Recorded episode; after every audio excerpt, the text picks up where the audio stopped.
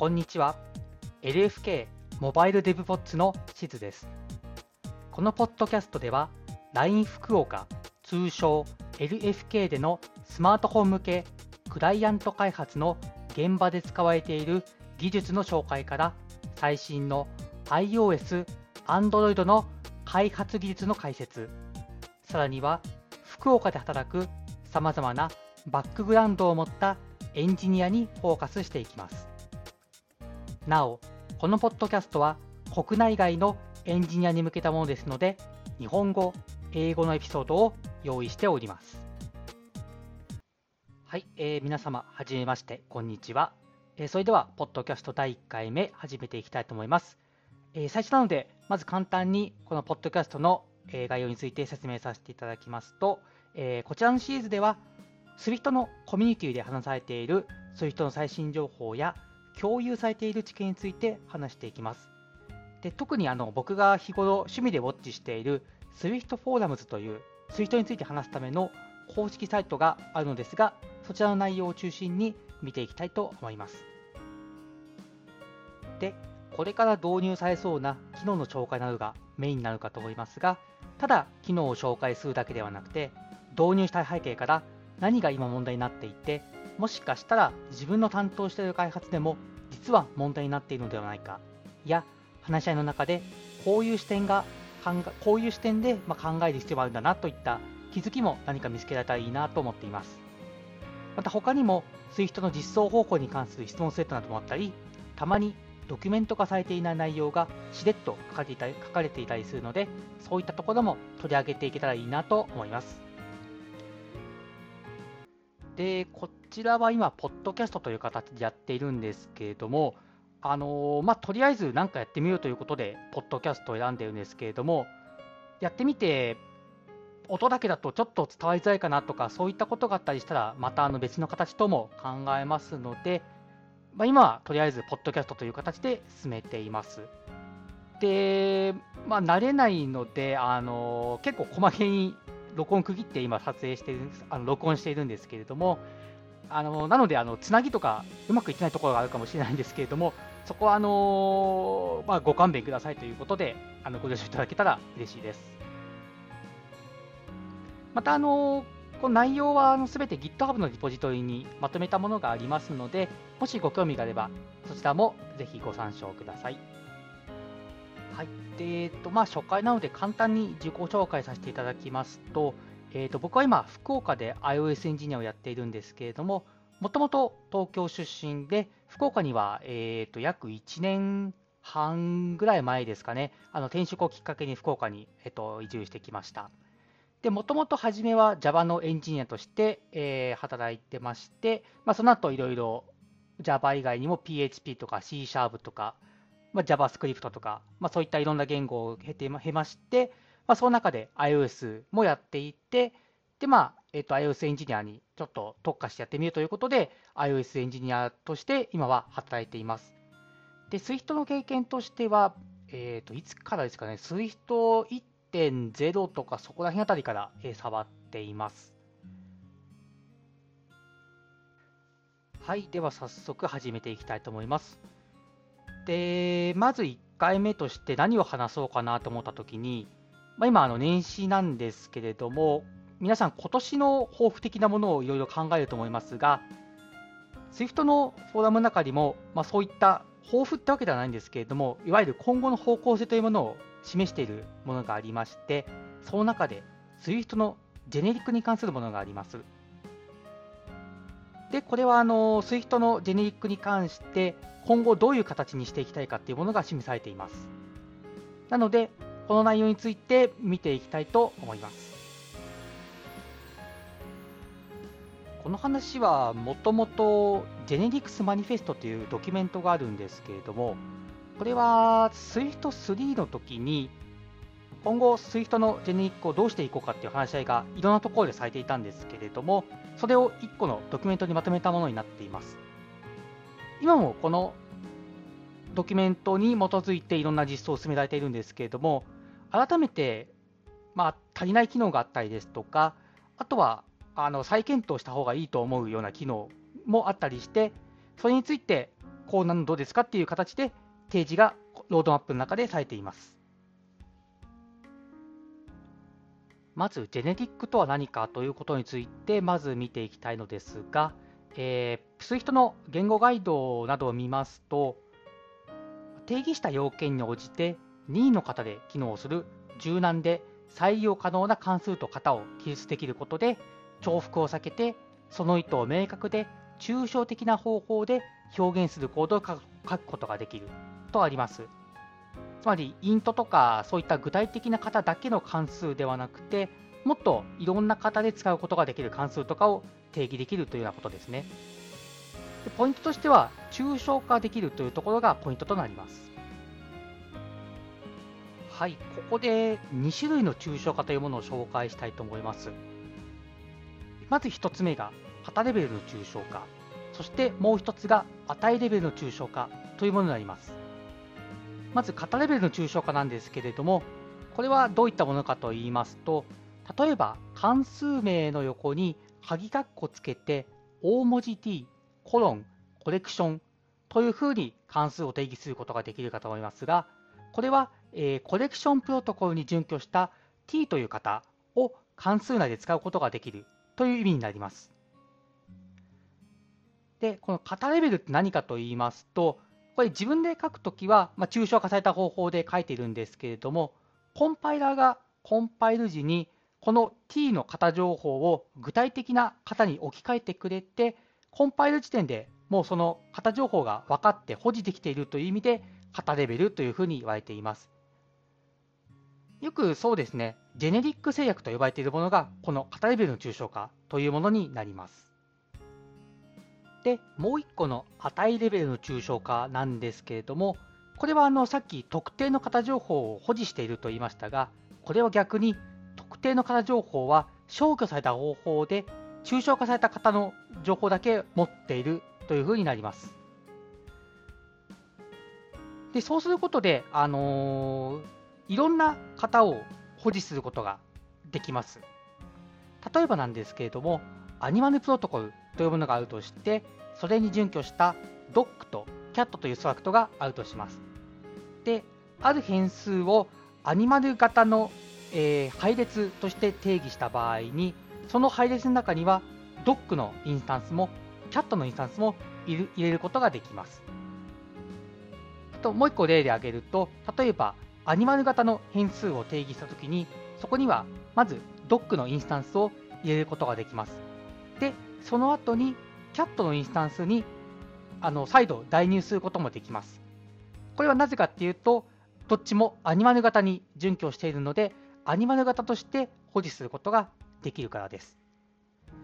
で、実際に具体的な型を知るためには、その型を値として使用している中で、キャストをしてまあ、ドッグだとか、キャットだとか、キャットだとかっていう情報を取得することができるので、これは値レベルの抽象化というふうに言われています。で、まあ、今紹介したように、プロトコルの名前を型として使用するものを値レベルの抽象化と言いますが、SWIFT ですと、まあ、イグジステンシャル、存在型というふうに呼ばれています。で、今あの紹介しましたように、この型レベルの抽象化、ジェネリック制約と値レベルの抽象化、存在型、どちらも SWIFT ではプロトコルを使って表現されます。でこのことが、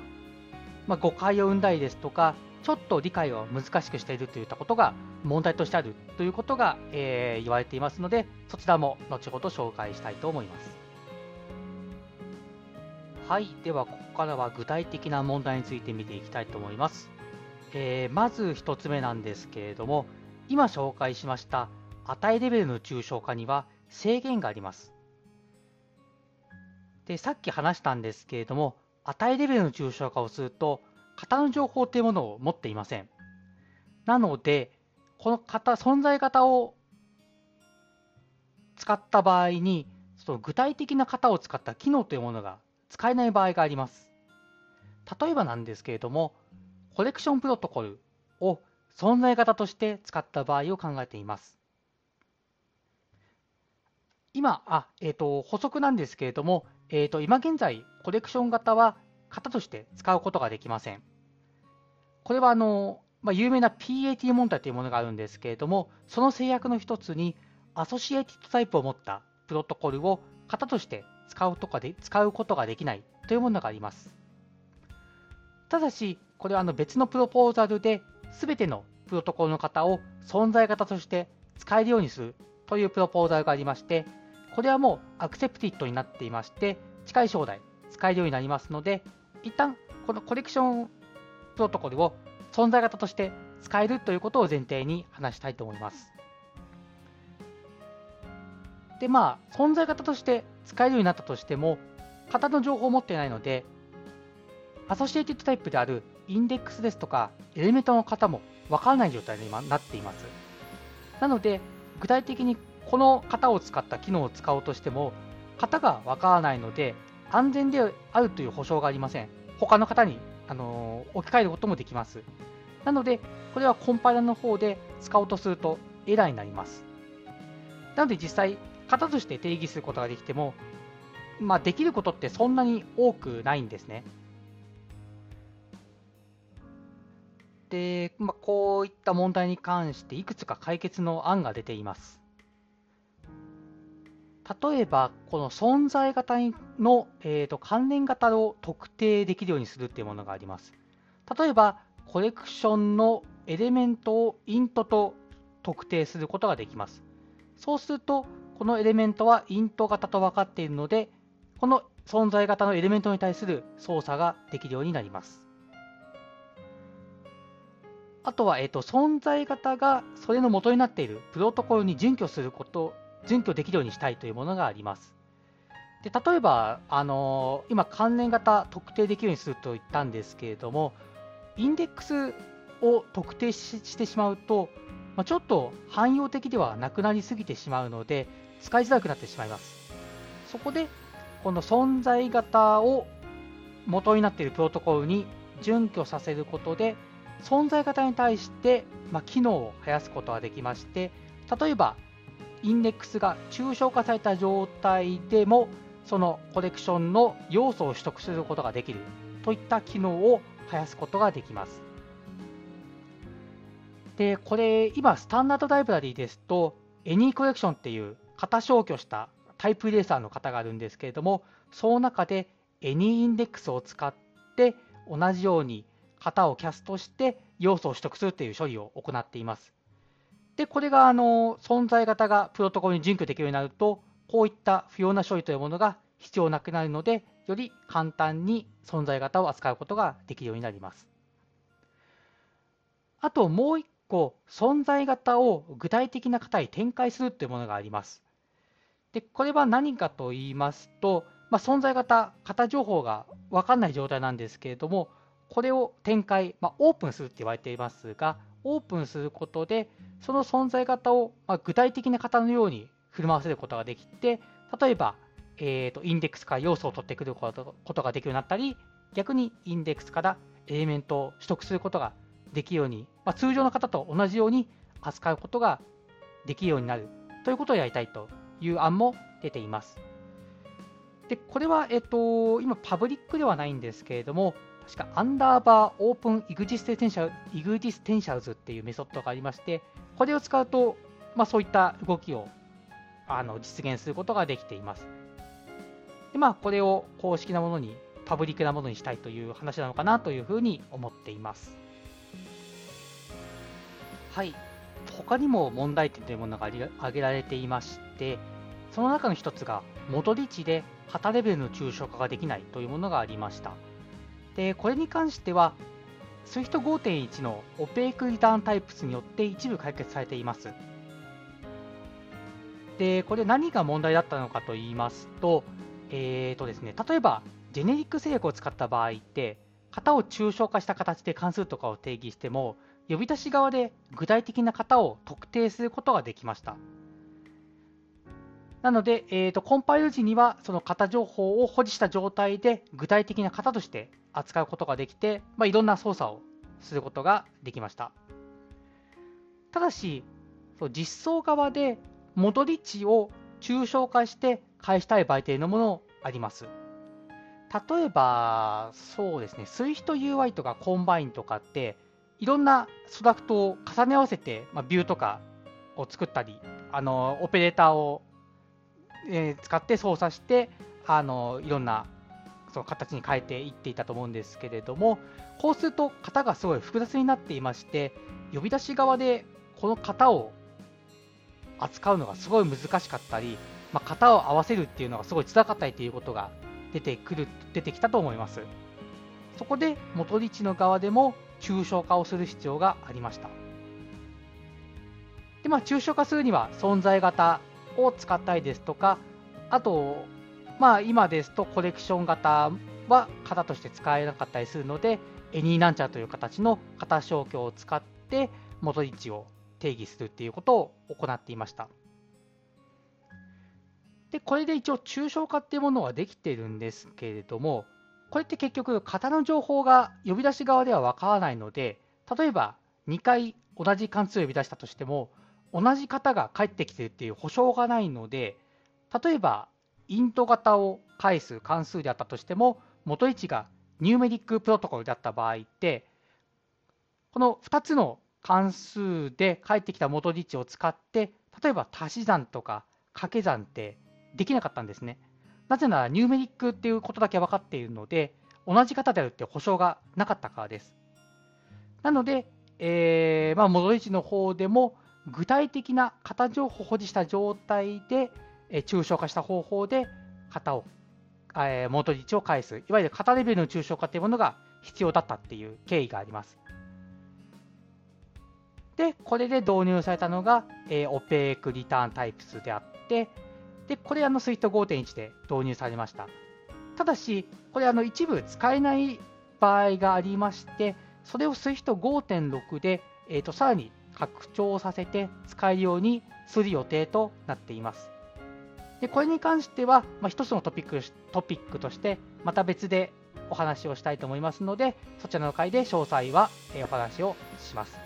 今回は、この戻り値で型レベルの抽象化できないっていったものが、まあ、解決されていってますよということを、え、覚えていただければと思います。はい、えー、もう一つ問題点として挙げられているものがありまして、それがジェネリック制約の書き方が複雑というものがあります。えー、ジェネリック制約書くときって、あの関数名の横に鍵括弧書いて、なんか、えっと、2位の型名、例えば大文字 t とか書いて、コロンでプロトコル制約を書いて、といったことが挙げらあのあると思うんですけれども、さらに、あのそのジェネリックな型同士の関係性を書く場合って、さらに関数の最後に where 使って、例えばコレクションだったら a ドットエレメントイコールイコール b ドットエレメントといった形で書く必要が出てきます。これ慣れてくれば、まあなんともないかなと思うんですけれども、ツイート使い始めた頃って僕は正直あのこれ何してんだろうなとか思ったりですとかなんかこの制約がどこにかかってるのかなっていうのがちょっと分かりづらかったりっていうのはすごい感じてたんですね。でまあその書き方がすごい複雑だなっていう印象があります。あとはこの複雑であるっていうことに関してこれによって別の問題を引き起こしている可能性があるというふうにも言われています。冒頭でもあの紹介したんですけれども、SWIFT っていわゆるこのジェネリック制約と存在型、両方ともプロトコルを使って書くんですね。で今話したように、ジェネリック制約の書き方ってすごい複雑なんですけれども、逆に存在型って、ただプロトコルを型として使えば使えちゃうんで、すごい簡単なんですね。なんで、ちょっとジェネリック制約書くのがまあ難しいかなと思ったときに、代わりに存在型を意図せずして使ってしまっているっていうようなことが起きたりす起きたりします。で、これってあの存在型って、いわゆる動的にいろんな型を扱うので、メモリを余計に使ったりですとか、そういったパフォーマンス的なあの問題もちょっとあったりするんですけれども、まあ、何よりもその実装側が意図しない形で存在型を使ってしまっているしま使ってしまっているっていうことが、まあ、ちょっと問題なのかなというふうに言われています。で、これに関する解決案としまして、えー、例えば、型変数をなくすというものがあります。えっ、と、今ですと関数名の横に鍵括弧 t なんとか、えっ、と、コロン例えばコレクションとか書いてたと思うんですけれども、そうじゃなくて、直接引数とか、えー、と戻り値に対して、例えば引数の型が、えー、コレクション型、ある特定のコレクション型で、戻り値もある特定のコレクション型というような形で定義できるようにしたいというふうになっています。で、今、あのー、候補に上がっているのが、オペイクリザートタイプスと一緒に導入されたサムキーワードですね。これがあの特定の型っていうものを示すキーワードとして使えるということで、これを使って、例えば、えー、引数に A コロンサムコレクションとか B コロンサムコレクションみたいな形で戻り値もサムコレクションといった形で書けるようにしたいというふうなことが上がっています。で、まあ、このサムコレクションだけだと、あの制約とかをかけることが、書くことができないので、えー、とこれに関しても Where ではなくて、この型に対して直接制約をかけるようにしたいっていうような話も分かっています。例えば、サムコレクション、鍵括弧、エレメント、イコール、イントとか、そういった形で直接その場所で書けるようにして、その制約との、制約と引数との関係とかがはっきりと分かるようにしたいというような話が出ています。あとは、えっと、存在型に関しては、えー、っとですね、any キーワードというものの導入が検討されていまして、存在型を使っているところには、必ず any をつけることで、存在型を使っていますよっていう意図を明確にしようっていう話も出ています。でこれに関しては、えー、この録音のちょうど1日2日前にアクセプトされまして、正式に、え導入することが決まっています。おそらく SWIFT5.6 かなと思っています。で、これに関してはまた別のトピックで取り上げたいと思いますので、詳細は割愛します。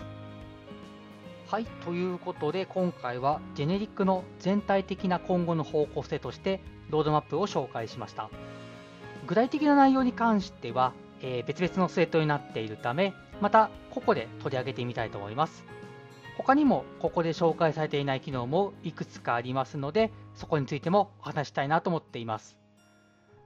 あと、ジェネリック以外でも Swift コーダムズ、最近すごいいろんな機能が話し合われていまして、まあ、オーナーシップですとか、あとはですね、あの新しい時間の概念のクロックプロトコルとか、そういったこととかもありますし、まあ、正規表現とかもですね。であとは、あの、Swift コンカネシに関しても、まあ、あの、いろいろアップグレードの話、アップグレードというか、まあ、いろんな更新情報があったりですとか、あとは、まあ、具体的に実装が始まっあの実装始めてる方がいらっしゃ結構いらっしゃいまして、ここどうすんだみたいないろんな質問セットがあったりするので、そこからも結構有益な情報とかが、あのー、紹介できるのかなと思っているので、そこもまた、えー、取り上げていきたいと思っております。で、このポッドキャストなんですけど、あの特に期間というか、あの学習とか特に決めてなくて、まあ、話したい内容があれば話しますし、なので、まあ、2週間後とか、もしかしたら明日とかあるかもしれないですし、あと、その1回の量の長さとしても、本当に短いトピックで、まあ、10分かかんないものですとか、まあ、今回のようにちょっと大きい話になったりとかっていうのも全然あの変わってきますので、そこは、あのー、はい、あの僕の気分と、まあ、両その扱う内容をしたいかなというふうに思っています。はいえー、もし何かご要望等ございましたら、まあ、Twitter でもあの GitHub のイシューとかでも何でもいいんですけれども、もし、あの、あれば、えー、お声掛けいただけたら嬉しいです。はい、えー、それでは本日は以上となります。お聴きいただきましてありがとうございました。LINE 福岡では、モバイルエンジニアが様々な話題に対して調査や議論、そして開発現場での使い方などを日々模索しています。次回以降もまた日々の議論から生まれた話題や LFK について紹介していく予定なのでよろしくお願いします。もしエピソードに関するご感想、話してほしいトピックなどありましたら、ハッシュタグ、シャープ、すべて大文字で LFK アンダーバー LEVPODS LFK アンダーバー DEVPODS でツイートいただけると幸いです。また、LINE 福岡ではエンジニアの採用を国内外問わず積極的に行っています。もし興味があれば一度カジュアルベンダーなどで社員との交流ができればと思います。本日はご視聴ありがとうございました。